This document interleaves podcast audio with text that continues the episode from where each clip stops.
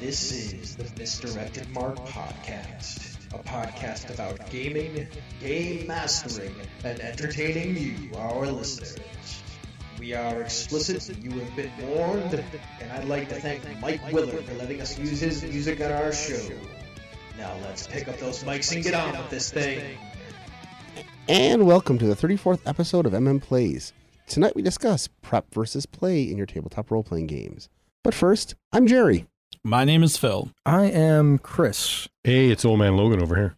We have any announcements? Yeah, yeah. The '90s was one of the best musical decades ever. Ah, the gauntlet has been thrown. Good luck. We'll see if we can keep this on track. That's all. I'm done. I'm Woof. good. There was there a, might have been a heated discussion before this. I even busted out the like your opinion is you know you can have your opinion even if it sucks. Feel free to join. Feel free to jump on Slack and argue for or against. Yeah, tell me tell me what your favorite music de- decade of music We should is. put a I poll want to know about that. Yeah, we should. I don't know where. I think Slack does polls. Yeah, I think they do. It's just you, there's only a limited we amount just have people, there, just right? clock in and just put in there. Like we just put the decades. Like Sure, sure, right, Yeah, right. and there's little, boom, boom, little boom. icons underneath them. Yeah. Uh, what else? You should you should back our Patreon.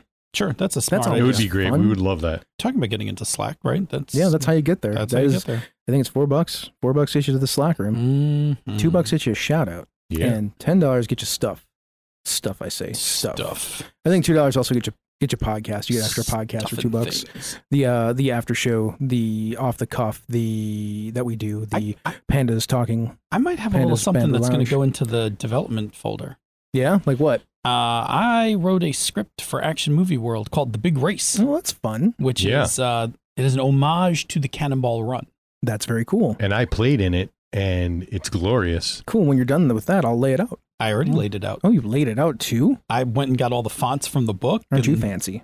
Like I, I couldn't bring it as a Google Doc. I actually was like, well, I, I could probably just lay this thing out myself. Uh, our prototype Adventure Cache is done too. That'll go in there at some point for for patrons. nice. Yeah, and then the second one is already written and then been developed and, and edited a little bit, and I just need one more person to take a look at it. Then I'll lay that out, and they can have that too. I need Bob to go over the document to make sure it's okay. Senda went through it to make sure that Bob wouldn't uh, have a stroke, and then uh, Bob could go over it to make sure it's ready to go Is that out what to you public. do, Bob? You have a Uh, stroke now when you honestly, see bad editing. You, or you bad have to work really hard to give me a stroke in the editing process. It seems weird. Really, I mean, I mean, he's pretty used to me by this point. yes. Plus, uh, plus Grammarly saves me from a lot of things before it even gets to Bob. Grammarly is like, "Yo, bro, drop that comma."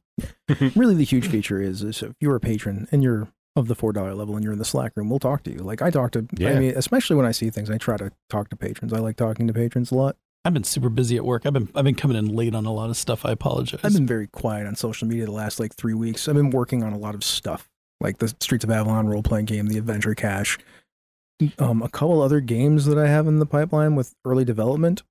nice. Airy Cool. Peaks might actually be a thing finally again. The uh, the big race was my uh, little design thing for last week, and now we can talk about it after show if we get to one or yeah, we'll, something. we'll, we'll get to an after show. Let's let's move on. Uh, let's move on to our main segment then. What are we doing tonight? Well, the interaction of pl- prep versus play, because it's going to be important in a lot of role playing games.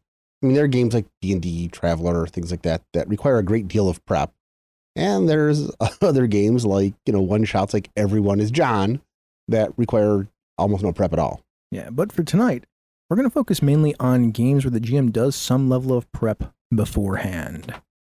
So we're going to move into the workshop. You ready? Nope. What? and just note one other thing. Sure. This topic arises from story three from Children of the Shroud, where I had prepped a very small, compact, linear kind of story, and what played at the table wound up being many more sessions. N- not that. yes turned out to be not that and not in a bad way but just when if you wind up being interested as we as we get towards the end of the campaign and release the actual prep you will see the difference of what i prepared for the game versus what got played in the game and i'm not talking about like oh my thing was different like there's just whole tracks of stuff that's just not in my notes because you guys did it. and and that's i think one of the things that we're going to try to talk about in this segment as well is like it's perfectly fine but like there was a huge gap in terms of what i wrote and what we played Mhm. and that happens a lot with you guys which i find is a feature not a bug Sure. but it, it does highlight the difference between things you prep and things that happen in play That makes sense. Makes sense to me. Cool. Yeah. With that, all right, cool. With that framework, um, I guess I'm supposed to do some definings. No, Oh, workshop, workshop. You gotta prep, you gotta play, you gotta prep, and then you play, and you prep and you play, and then you gotta get it all to work, and there's gonna be some prep and a whole lot of play here in the workshop. And don't suck. don't suck. Yeah, you know, once you do it only like once a month, like I feel a little rusty on it, but I give you guys like more time to yourselves, and all I hear is complaints about how I gave Yeah, how you it's guys just can't different. get into things. I mean, look, I'm not sitting in my house like I'm not sitting in my house like rehearsing that. Like that shit just happens in the moment. It's just Yeah. like when you do it every week, it's different than when you do it once a month. Um, I just, I, I just every every time every everybody's like, I don't know, I just feel rusty. This, that, and everything. I, I could, I could crack the whip and be like, let's do it every week again. But nobody wants that. no, Nobody wants that. Nobody wants that. no. So we'll just be a little rusty. It's fine. Or We're just- professionals. Or just warm yourselves up beforehand. Just ask for it. I'm gonna be driving in the car with Bob. Workshop, workshop. It's funny because now I Turn have to, left. Let's go get coffee. I gotta back to back these these these uh sound bumpers because of the way that, that this thing is structured. So let's go. Let me go find the next thing because now we're moving into this. Behold! You are in the presence of Definition Yes, correct. The segment opening goes before the intro. Int- it's segment opening, intro, definition. Well, you'll notice definition keeps the definition. bumpers apart. You'll notice definition panda is in purple. I expected Bob to kind of ad lib something there before we got to definition panda. Sure. I'm trying not to write out full scripts. I expected Bob to It- say something like, it's- you know, hey, now that we're going to talk about this, before we go into this, let's have a definition. It's not that. It's more about the like. It shouldn't it be workshop and then like we talk about the interaction. I don't know. Like I, I, I- I just let it go because I'm like, it's your script, Jerry. I'm just gonna Hey, roll whatever it Let is yeah. there. It worked. Let it go. Did it? I don't know what. Did, we let it go? work? I guess it works. It works. I What's the think it. definition? Sure. Let's talk about prep, baby. That's another callback to the pre-show thing. Um, prep is the work that you do before the session to be prepared to run the session. Let me say it again outside the laughter. Prep is the work that you do before the session to be prepared to run the session. It can take many forms, and it's going to be influenced a lot by your GMing style, your GMing skill, uh, and that is skill level and level in different areas of GMing, the game you are playing, the group you're playing with, the genre you're playing. All of that's going to have some influence on your prep. Prep has only one purpose. To make you, the GM, comfortable enough to run the game. That is literally all prep does. If you prep the whole game and never look at it while you run the game, the prep still did its work. It is to get you to the table to run the game. Okay. Play, on the other hand, is what occurs at the table slash screen if you're playing online. Don't get all don't get all feisty. Play is what happens at the table when from the time we come together, right? When we sit down, we take out our dice, we get our papers together, and until we adjourn for the evening, right? That's play. Play is a combination of prep from the GM, the actions and decisions the players take based on some of those prompts, and sometimes not from those prompts, uh, and the actions and reactions the GM takes from the players. Mhm. Goes around and around and around and around. But that is ultimately what makes up play. That is our definition then. Yeah. Cool. Let's move on. So, game masters, you're often going to have to prep the world, the adventures, the NPCs that the players interact with, and that can often involve a whole lot of detail. Or you could just make them up on the fly. Or you could just make them on the fly. Sure, exactly. Because you can never really completely prep for an adventure. The GM's prep doesn't initially have the participation of the players. So you can only kind of guess and hope what they're going to do based on what you put down. Or you railroad them. Yes. And Or- remember, no plan survives contact with the players. Hundred. That's a hundred. Yeah, that's Unless you real. railroad them. Even then, I'm just saying there are ways to mitigate that. Yeah, you're right. Uh, don't do that. I don't know. I, Uh, I'm not saying you We're not- should. I'm not saying you should do it, but I'm going to reference. You know, 20 years ago, Phil had some ways to, to deal with. Yeah, these I used to do this stuff too. Yep. I just I'm going to tell you the same thing that I talk about when I, when I, when I teach the class for the state. We're not talking about the exceptions here. We're talking about the generality. I don't even know. That 20 years ago, it wasn't an exception. Yeah, I don't for know me. if that's an exception. I think there's just a lot of bad game masters do that kind of stuff.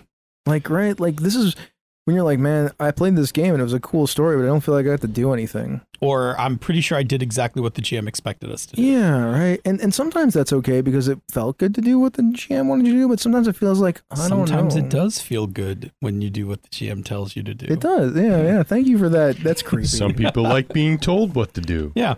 Now, let me bring this around to, to the next point here, which is in this school of thought here at the Misdirected Mark table, our general belief is there's a part of the game the GM should prep, and there's a part of the game that the GM just should leave to be more flexible. Yeah, that's right. So in that situation, we often write situations, not plots, even though we use the word plot Yeah. a lot. We do. Because sometimes we just don't have a better word for how you describe the whole thing, so we call it a plot. But yes, I agree. Oh shit, this is where the shameless plugs go, huh? Get in Yes. there, Bob. Shamelessly plug. It's in purple. Hey, Bob, how, why don't you tell us about a different show on the Misdirected Mark Network? Hey kids, have you checked out Pandas Talking Games? It's a great show. Queer gamers talking about tabletop role playing games and making outtakes, which can be hilarious.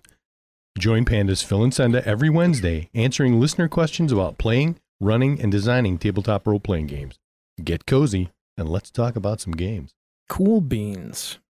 Or cool bamboo? I like my beans hot because the water ran over them and made coffee. That's fair. Those are the best kind of beans. Hey, maybe we should discuss some questions. Why don't we start with this one? Because this one seems like a relevant question. Uh, okay. For a game that requires some level of prep, what are some of the things you do to prepare as a GM?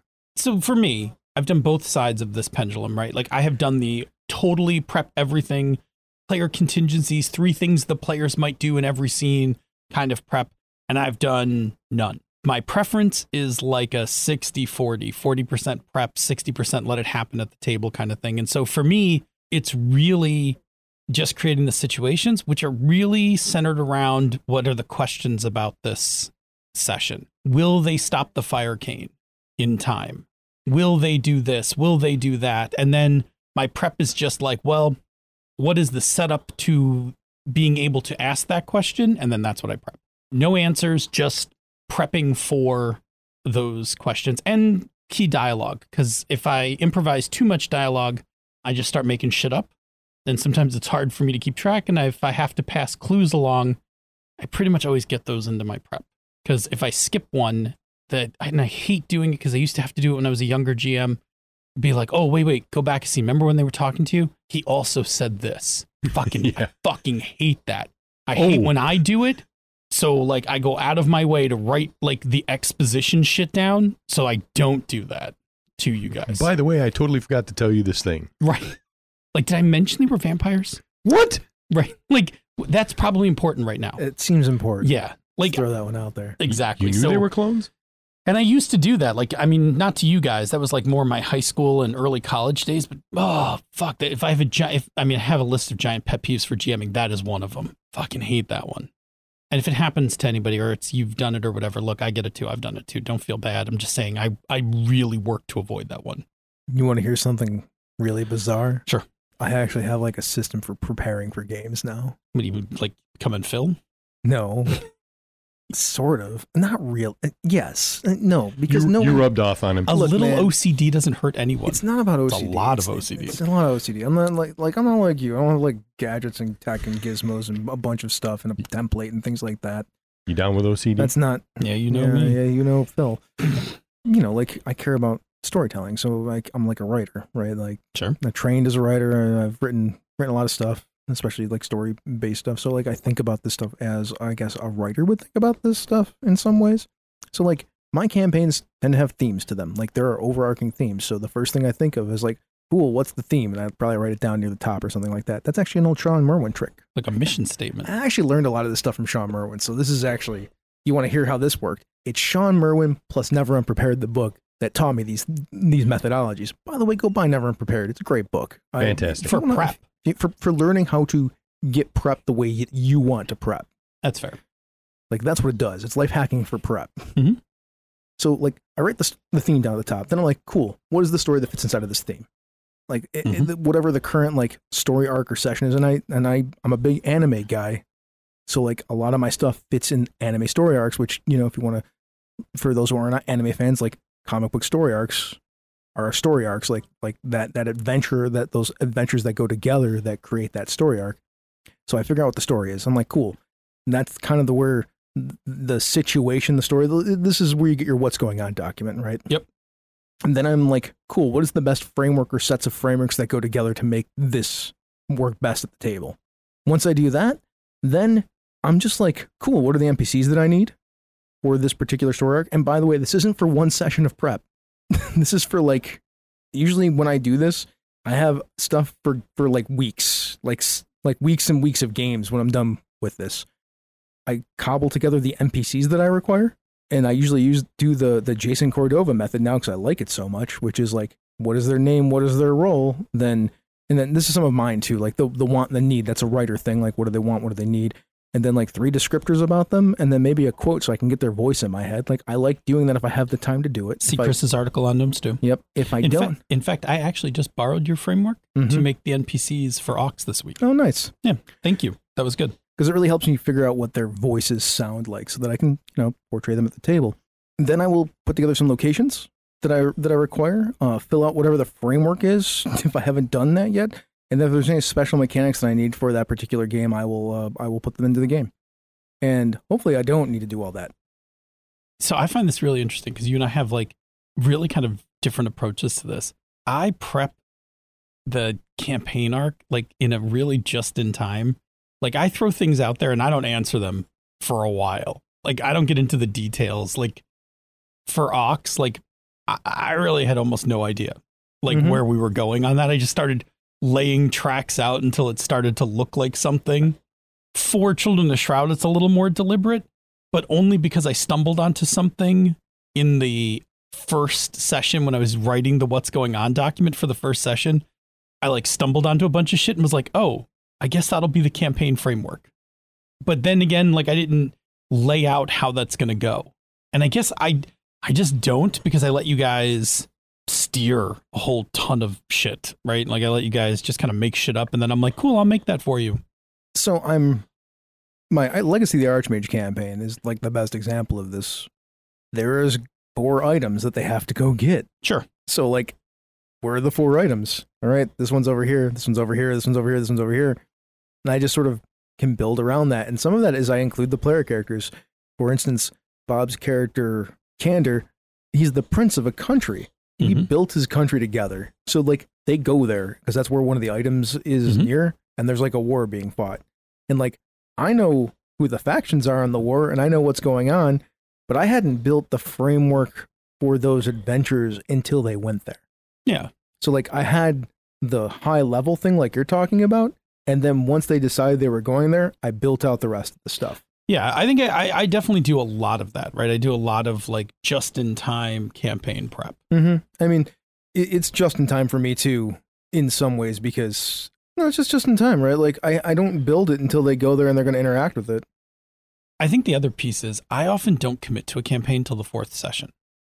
Oh no, I commit to them early on because Right. I, I want to know. Yeah. Like- I, I I have grand ideas, so yeah, I go like four sessions and then I'm like, oh, is this gonna stick? Cool. I think I'll start sticking in a plot. like I think I'll start like I think now I'll start working on what might be the the bad guy. But that's true Dude, because man, I pilots are important to me. Like that first that first session needs to like do some work to like set everything else up. uh for me it isn't a setup thing. For me that first session has to prove that I should invest more time in this game. Interesting. Like I mean, we're playing D and I already know that I'm going to play the game. Sure. I, I mean, I rarely play the same game twice, Mhm. right? So for me, those first couple sessions are proof like you all like this game. I like running this game. I think your characters and are or are not interesting. And then if all of those things check those boxes, then I'm like, okay, let's commit. Otherwise, let's chicane this thing and go find something else to play. Sure. But yeah, I mean, I think of the number of times I've run something twice. This is pretty slim. Mhm. Like, it's not a lot. I'm kind of like a like just a one way train. Yeah, man. You just play game after game after game, except Yeah. the fact that you're playing three different Cortex games right now. Yes, but when I'm done with them, how long will it be before I ever play another Cortex game? Probably never. Correct? Like maybe that's the thing.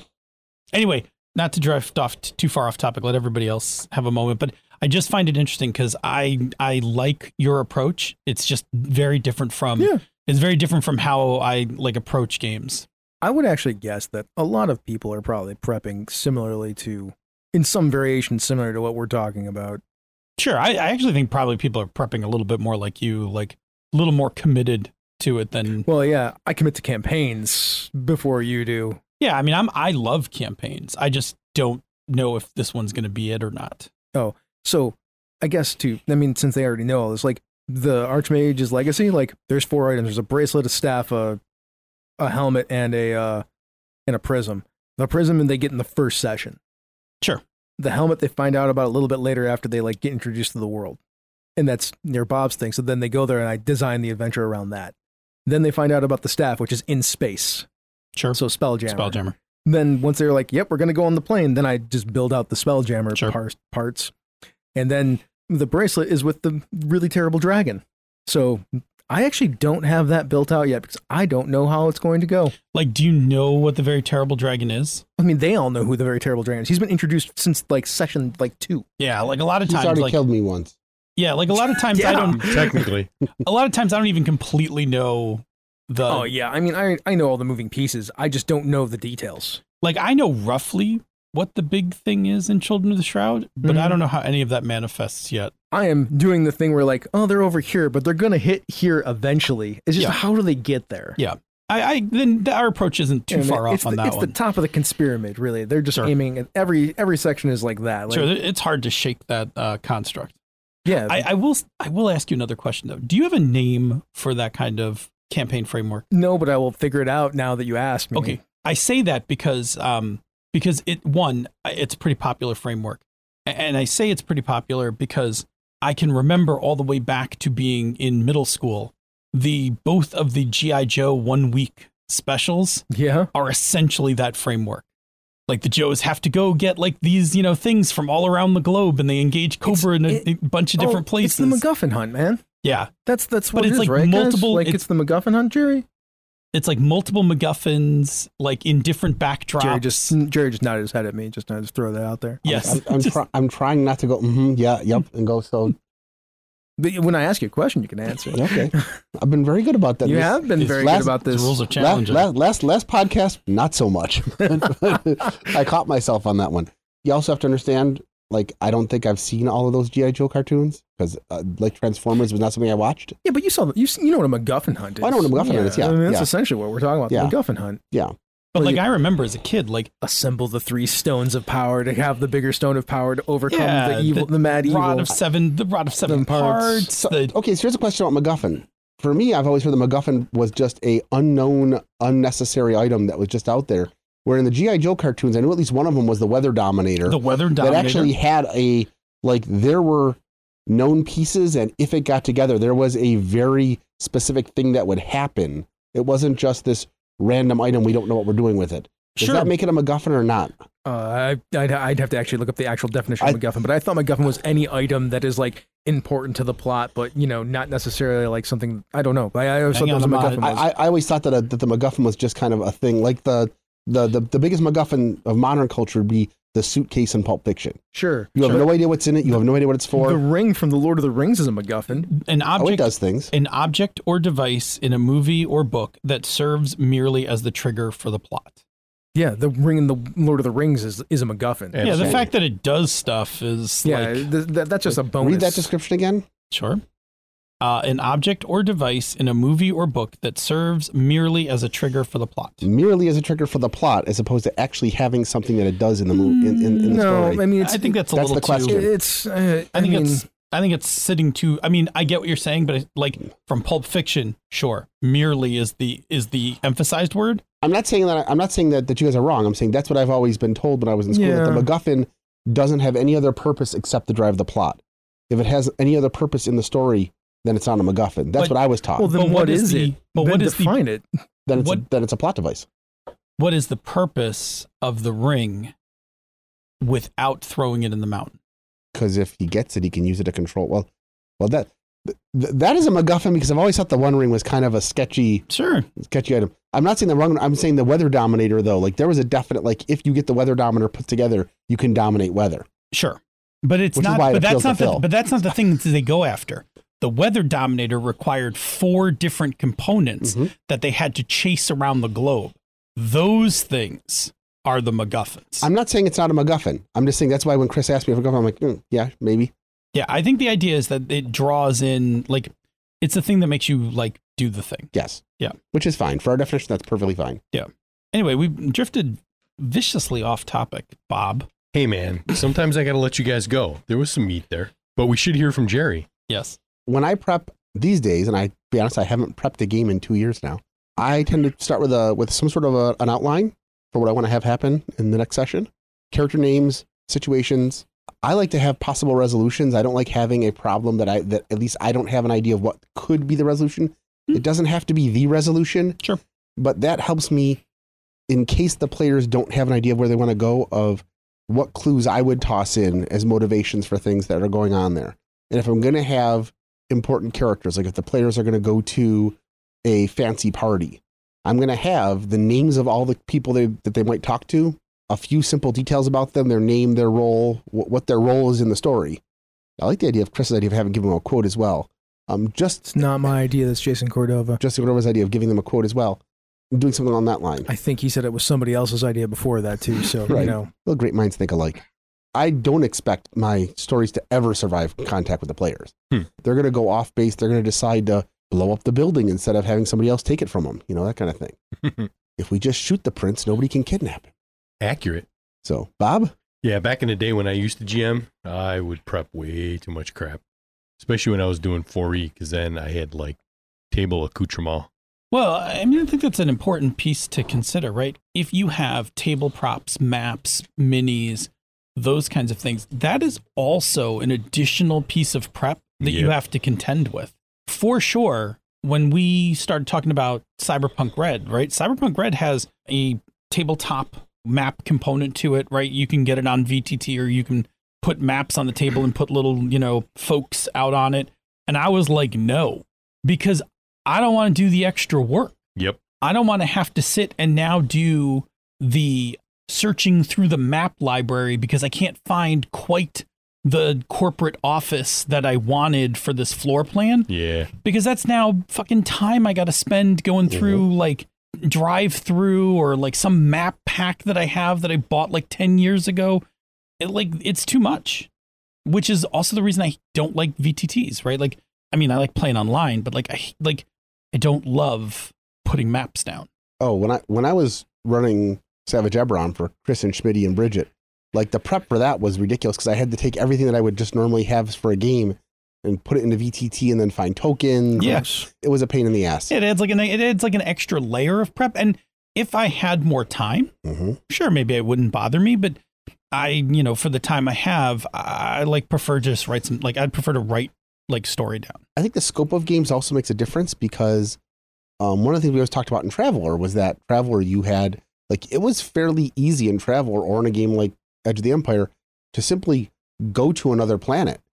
And Yeah. if you think the players are going to go to planet X and they decide they're going to go to planet Z, that's not the same as like okay, we go to a new town. They're going to a different planet. yeah. This gets us to a previous episode where we talked about jumping the plot, Mhm. but it also gets us to the difference between prep and play. That's a thing you can definitely run into, especially if mm-hmm. you not if you don't have good communication with your players. You could on your you know downtime you could be like I'm making the system and I got it all ready.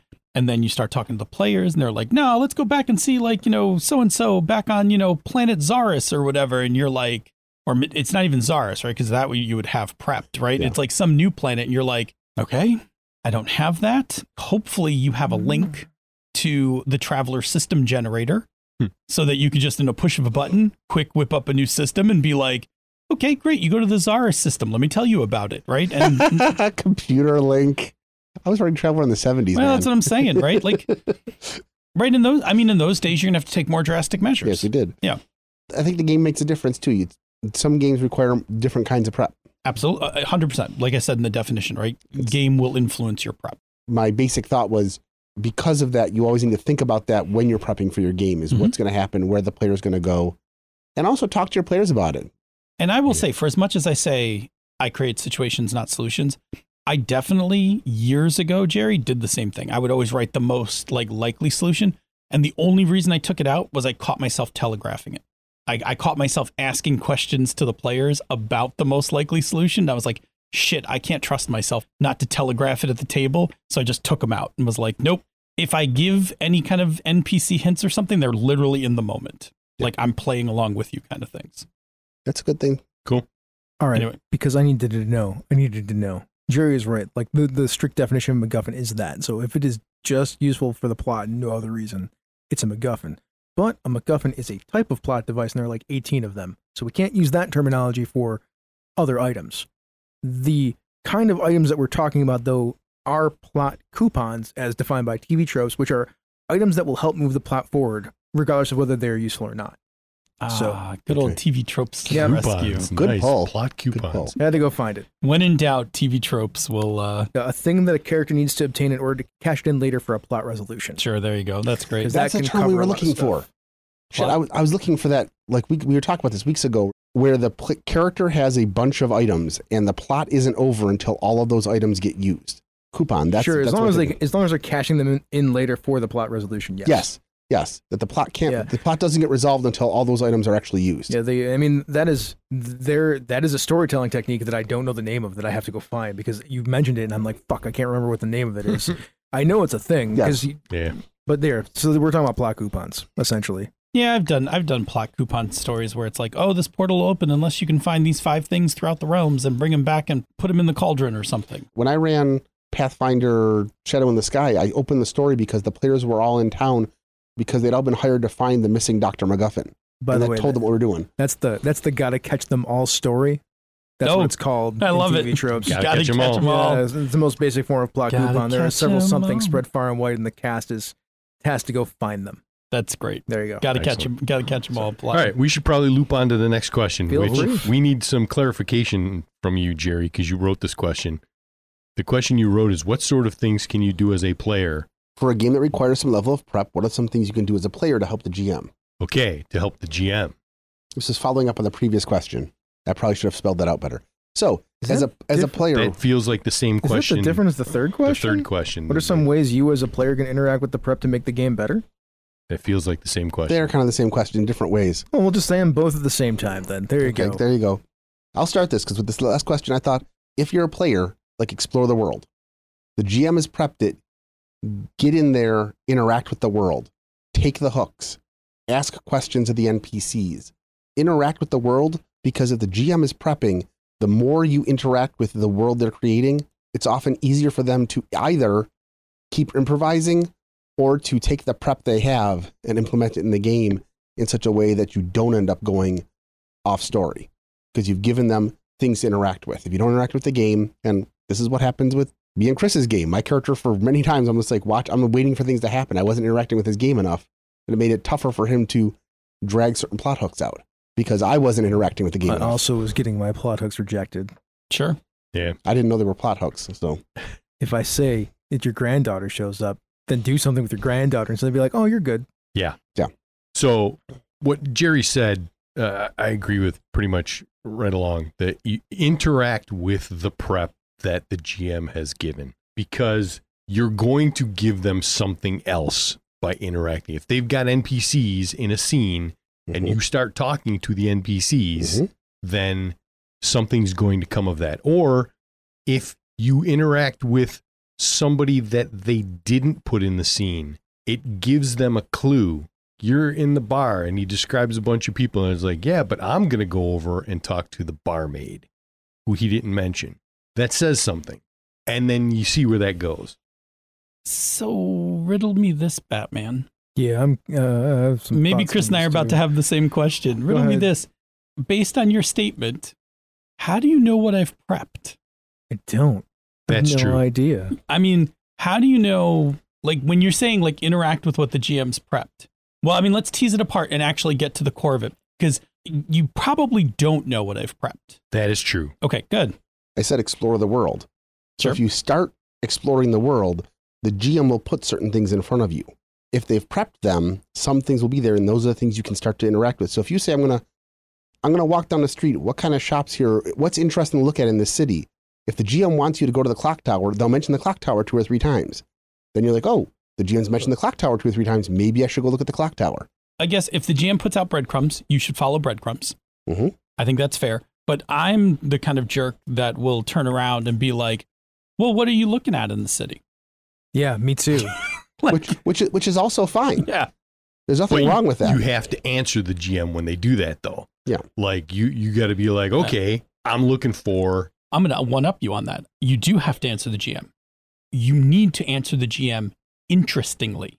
And by interestingly, I mean if it's not advancing the plot, it's building into your character. What am I doing in the city? You know what? I'm going to go look at gift stores because I mean to get my granddaughter a gift before we leave this city. Cool. Now the GM could be like, oh, that's a thing you do. And now we're tying in your granddaughter. We're tying in something about you buying presents for your granddaughter, that kind of thing. So the thing that you can actually do as a player to to be good about this is one, practice your listening skills so you're actually listening to the game master. Two, be proactive and interacting with the things that the game master has presented, which has already been stated. Three, before the game even fucking starts, tell them the stuff that you actually want to do inside of the structures that have been presented already at this point. Yeah. You know, we talked about that in session zero, but I mean, yes, session zero is important. I am always in Phil's ear telling him what I'm doing. Like, Yeah. this is what I want. This is what I'm looking for. This is how can I make this work inside of the thing that you're giving me? Does this work inside the thing that you're giving me? I am doing that all the time.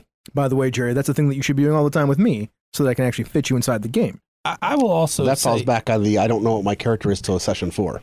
That- So yeah, that- it- also, as a player, Which we're figure out how to fucking get to the point where you know who you are at session one. I I will say this, right? Jerry, the technique I use for that is what I know about my character in session one and what I know about my character in session 10 are very different. In Dungeon World, Corin had a session one motivation to get into the dungeon. But partway into the adventure, I was like, I think it's time to actually now grow this character out. This motivation was good to get started and it made for good role play. But also now that I have a better feel for Chris's world, for my character, and for what's Mhm. going on, I'm going to now change up. I'm going to go dynamic. this is the point where I am very. I'm gonna just jump all over you here. I I am very different in, than than most people that I think that play role playing games. Whereas like I want to know who my character is right away so that I can actually have a compelling story going through this thing right from the jump. Sure. Because I am bored as shit if I don't. I mean, my goal is to get good enough to interact in the first game and figure the rest out as we start to play. It makes me feel weird sometimes because I don't like to come off having like main character syndrome as a player, but I often come to the table with way more than w- without being overwhelming, but way more than everybody else generally has when I get there. Yeah. Mm-hmm. You do. And it's a handful. is it really a It's it's part of being a storyteller. Well, it just Yeah. means it's stuff I have to work in right away, right? Like I'm juggling all the stuff, usually a new game, a new system, trying a new setting and trying to like It- like work in Chris's like story arc from day 1. Mhm. Sometimes it can be a bit. All I'm doing is begging people to do that with me. I just wish people would give me that stuff. Sure. No, I get it. It would just be so much easier to construct a game around that. Sure. And I think the challenge with that is if I'm playing something I've played before and I can really like nestle into some idea that like, oh, I've played this game before. Now I want to try this kind of character, this kind of story, this kind of tale. I think that's one thing. I find because anytime somebody runs a game for me, it's almost something I've never played before. Mhm. I am like, well, I- I'm still trying to figure out this game. Like, I don't even know if any of the ideas I have fit in this world. I don't know if they fit in the world. I don't know if they're going to fit in with what the GM already has planned for a story. But I do know that I can't show up to the table without being in my character's head.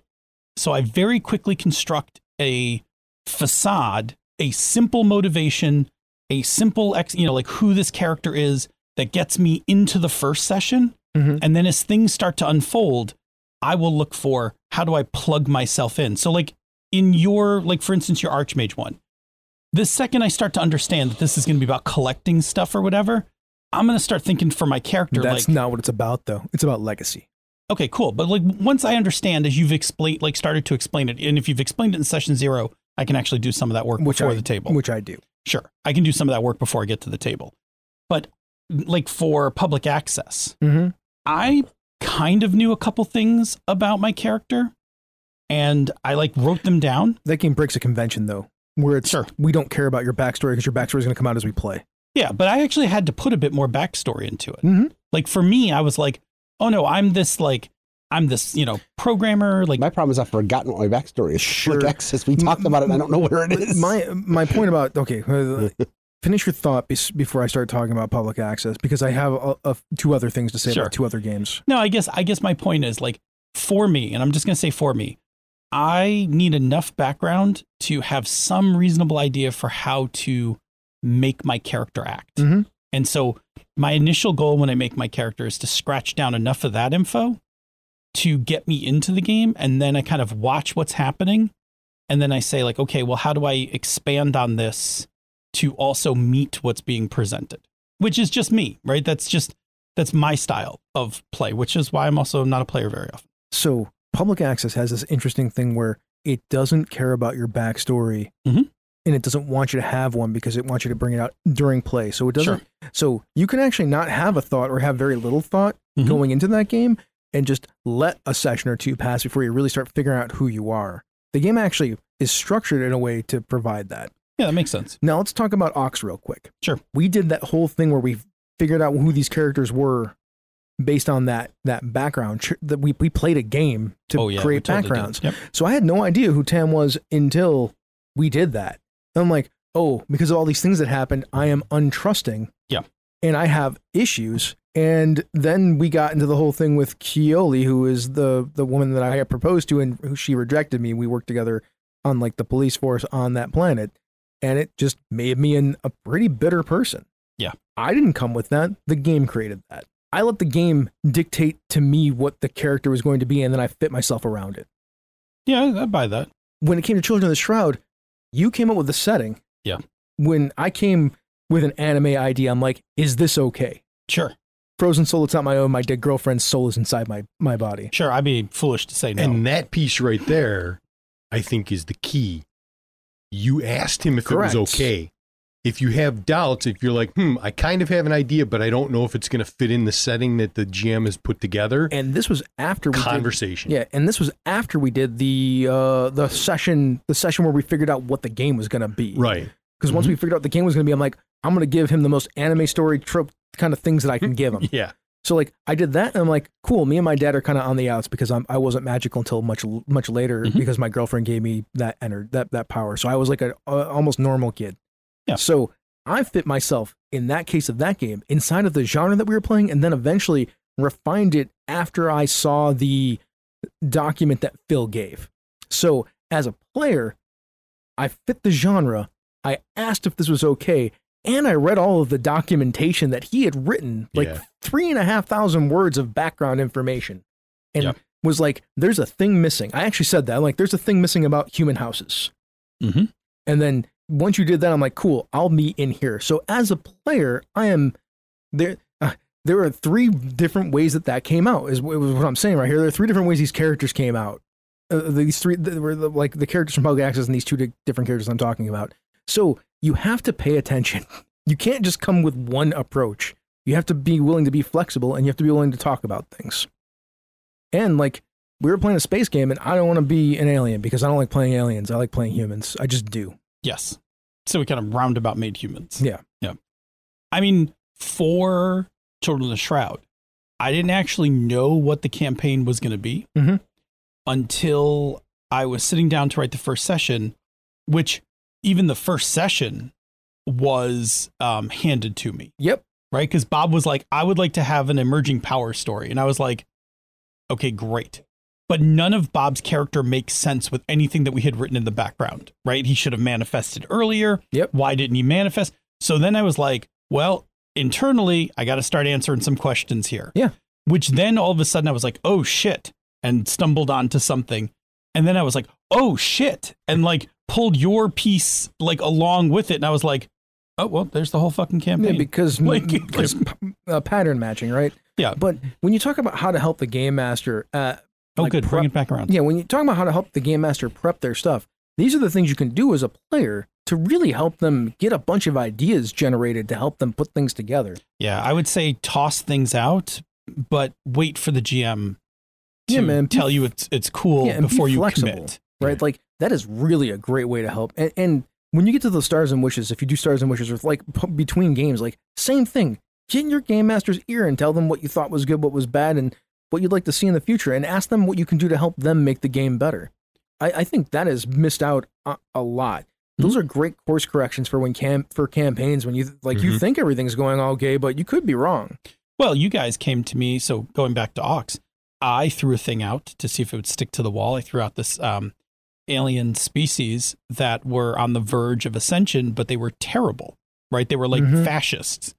And um, I thought it would be kind of an interesting storyline. And the potential in my head was this is potentially going to be the lead into Act Three. And then you guys came to me. I think it was Chris who came, might have come to me between games and was Mhm. like, I hate these. I hate the species. I'm not even interested in the storyline. And I was like, okay, let's wrap this thing up. Mhm. Like, let's get out of Talmar in space. Let's put a bow on this thing and let's move on to something you actually will enjoy. And I said I have no problem playing through it, and I will just fade my character to being a secondary character in, in a more supporting role. But you gave me enough room for us to get out of there. I wasn't going to be like, oh, Chris, I'm sorry you don't like this. I'm committed to running this for Act Three, so you're fucked. No, I mean, if that was a thing, we would have played that, and it would have been fine. I would have felt bad for that. And that's just me. That's me as a GM, right? That's my preference is if you guys aren't having a good time, I'm not having a good time. Sure.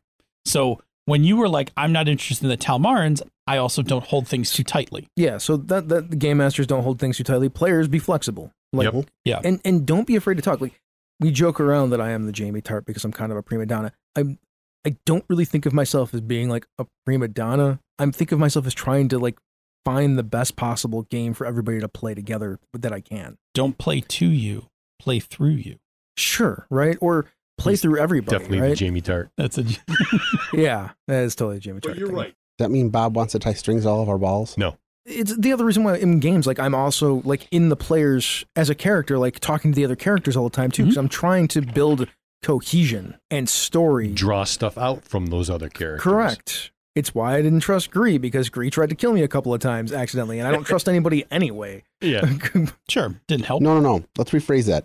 Gree almost accidentally killed you. He wasn't trying to kill you. There's yeah, a difference. yeah that's His- fair His that's intent fair. was We're always to help you, never to kill you. you were you were correct from from the outsider view yes the audience view yes from Tan's view no Yeah.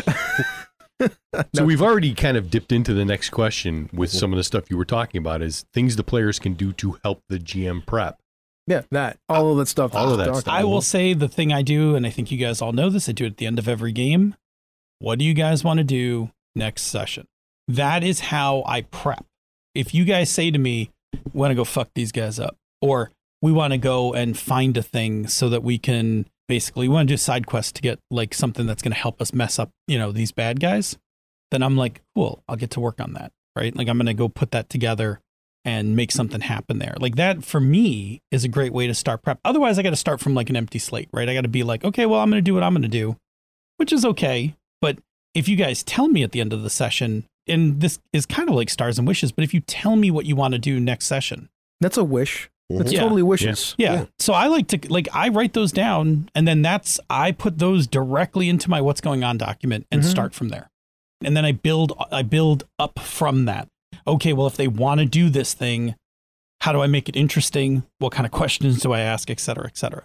But I and I depend on that. I don't like just coming up with it on my own. Tell them what you want, what you really, really want. I want to The zig a spice- zig ah The Spice Girls Zig-a-zig. The Spice Ah. Girls method of of uh, end of session prep. I got that one. Yeah, there you go. From the '90s, Jerry. Yes.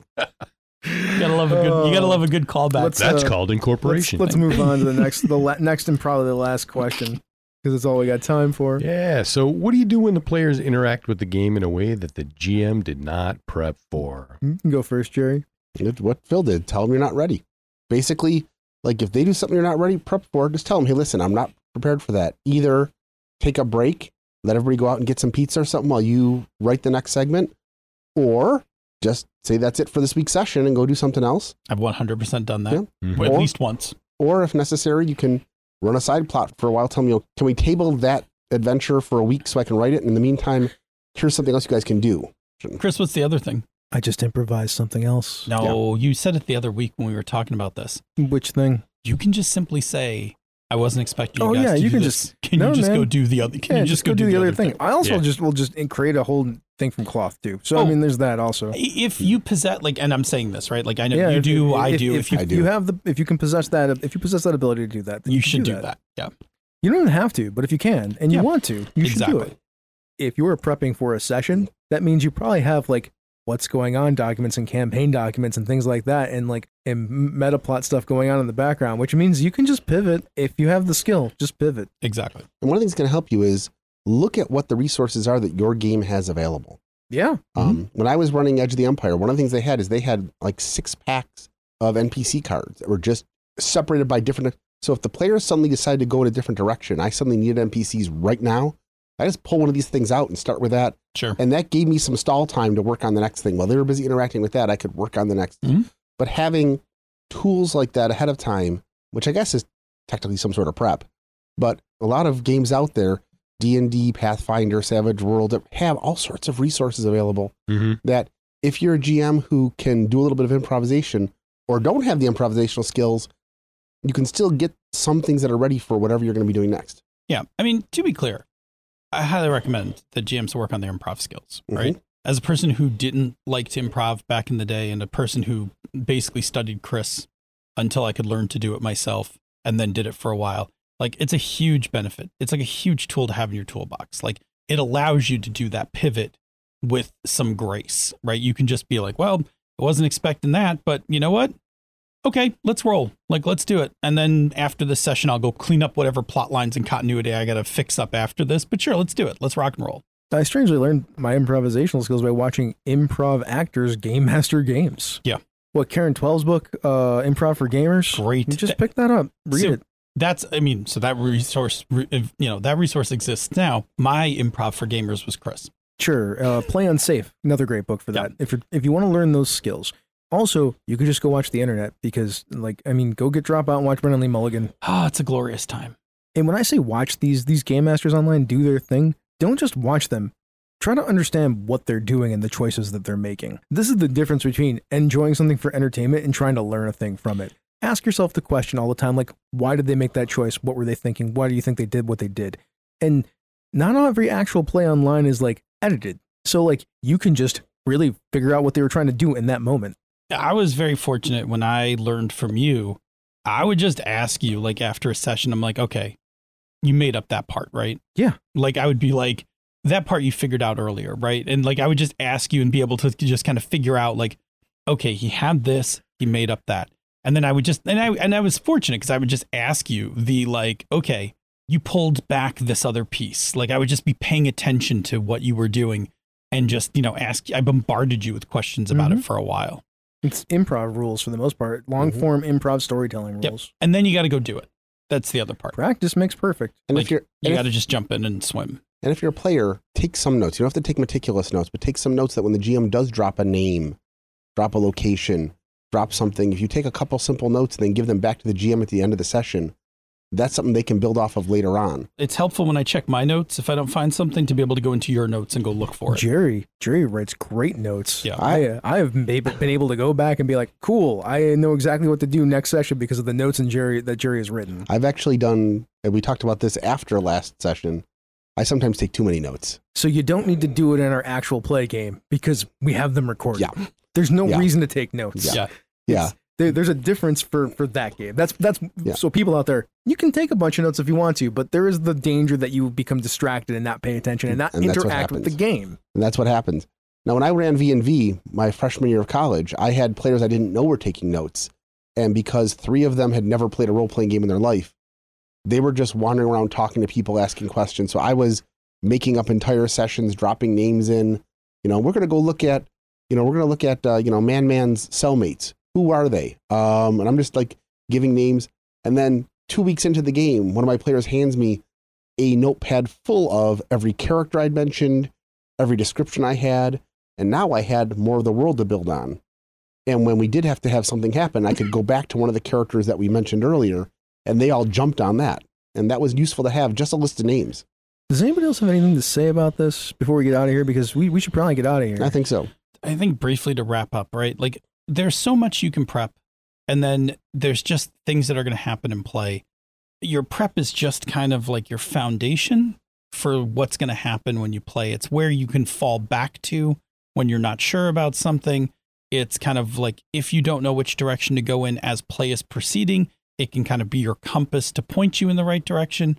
But also, what happens at the table still kind of takes precedence over that. We might revisit this topic in the future. This is actually a fascinating topic. I didn't even talk about what happens in my games from my prep to my play. I never even got to it, and that's okay. We don't need to. So we can come, we can definitely come back Yeah. to it because I, I do think it's. I always find it fascinating when I go look at my. If I just look at my prep notes, I don't always get a good feel for what happened in the game.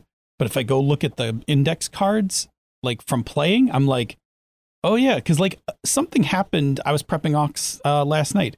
There's something that happened at Ox that was not in any of the prep that I just made up during play. The reason why the Fab Lab turned on and started building something Mm-hmm. that I fucking forgot about.